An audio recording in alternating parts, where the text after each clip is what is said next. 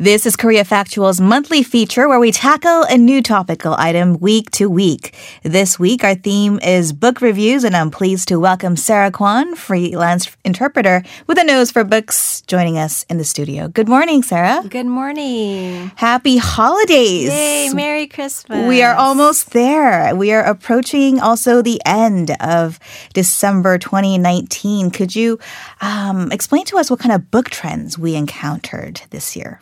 So, to give you some of the keywords of 2019 in the Korean publishing industry, mm-hmm. first of all, YouTube sellers, YouTube Wave, and also the 100th anniversary since the establishment of the provisional government of Republican Korea in Shanghai, mm-hmm. and also the boycotting of Japanese products and companies essays, humanities making a strong comeback, and the millennials. Yes. And the power of female writers. Okay, so these are some of the trends or themes that yeah, we saw. The books that were rather kind of strong sellers. Okay, and I did notice that uh, at the top of your list was YouTube sellers.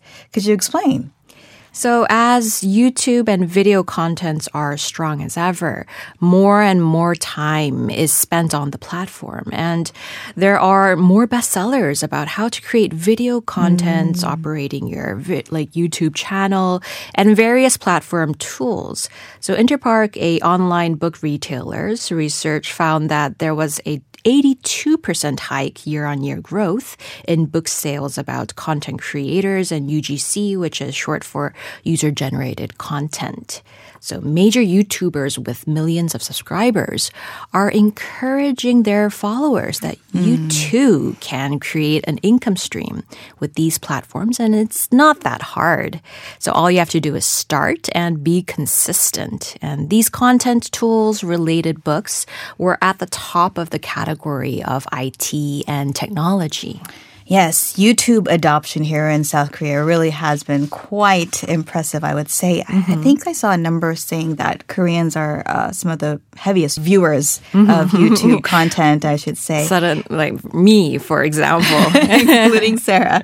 So I thought it was also interesting how YouTubers have a direct impact on book sales, uh, how an influencer can recommend a book and the next day we see it become a bestseller. Yeah, it reminds me of Oprah's book club. But considering there's no daytime talk show with that much exposure and emphasis on books in Korea, well, let's turn to the internet. And there are popular YouTube channels such as the public instructors Kim Mi-kyung's on her channel Kim Mi-kyung TV. And she introduces books and then they jump in sales by 350 to even 5,000% in sales. Uh, wow. Some of the books that she introduced was 아주 작은 습관의 힘. So this is Atomic Habits by James Clear. 어, 직장이 없는 시대가 온다. Gigged by Sarah Kessler. Malsense. We need to talk. How to have conversations that matter by Celeste Headlee. Mm. And another topic on that list was the uh, 100th anniversary since the provisional government established uh, in Shanghai. What kind of impact did that have on book sales? Mm-hmm. So there was a 100% increase in sales in the category of Korean modern history history.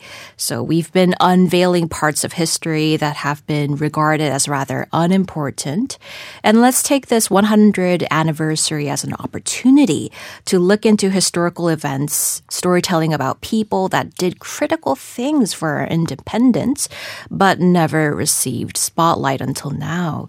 So Dor Kim Young-ok Min-seok and Yu Shi-min are some of the writers that were at the top sellers in the history category. Mm. And Min-seok, my personal favorite, uh, introduces 조선 왕조 실록, the history of the kings of Joseon, in a very casual manner. So it's very accessible to the public. Mm. And his history comic books for kids are also a huge hit in the kids category. Gotcha. And just quickly, uh, tense relations relations between Korea and Japan was mm-hmm. a big theme this year. How did that impact uh, the book industry?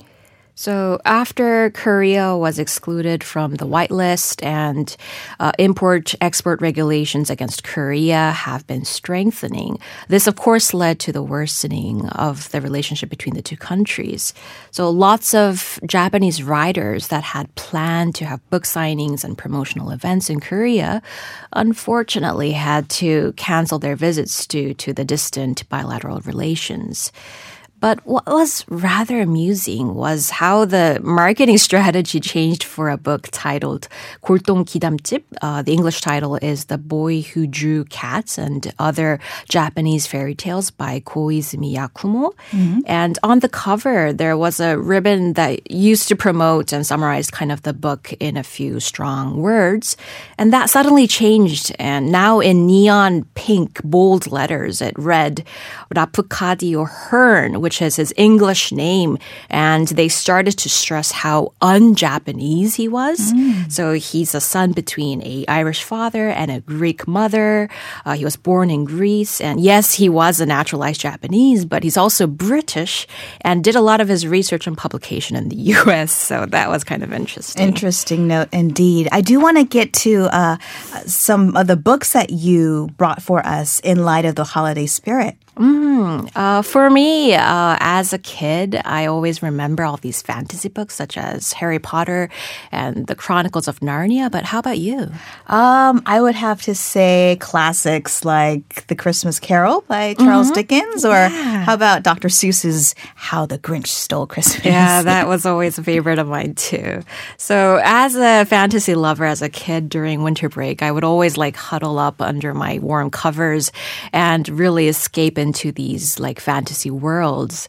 And I always daydreamed of receiving a letter from Hogwarts congratulating me and saying like, "Oh, I'm sorry for being 3 years late because usually you have to enter when you're about 10 or 11."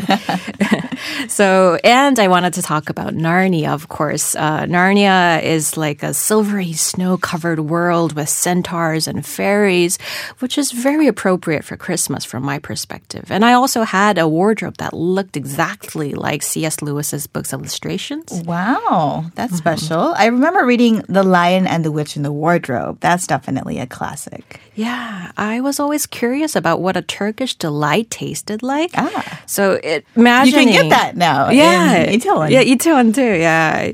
Uh, and imagine it would be so good because you had to betray your brother and sisters. Mm. Um, but when I tried it a few years ago as an, as an adult, it was very disappointing. It was like way too sweet and sticky. Mm. All right. Well, what what would you say is the holiday spirit in Chronicles of Narnia. Uh, yeah, it's a great book for kids and adults.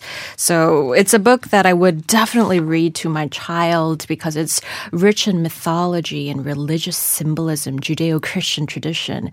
And of course, it shows a spiritual journey of these four kids Peter, Susan, Edmund, of course, my favorite, and Lucy. So they're learning about things that go beyond their understanding, mm. that things that that they can't see, and of course, the importance of family.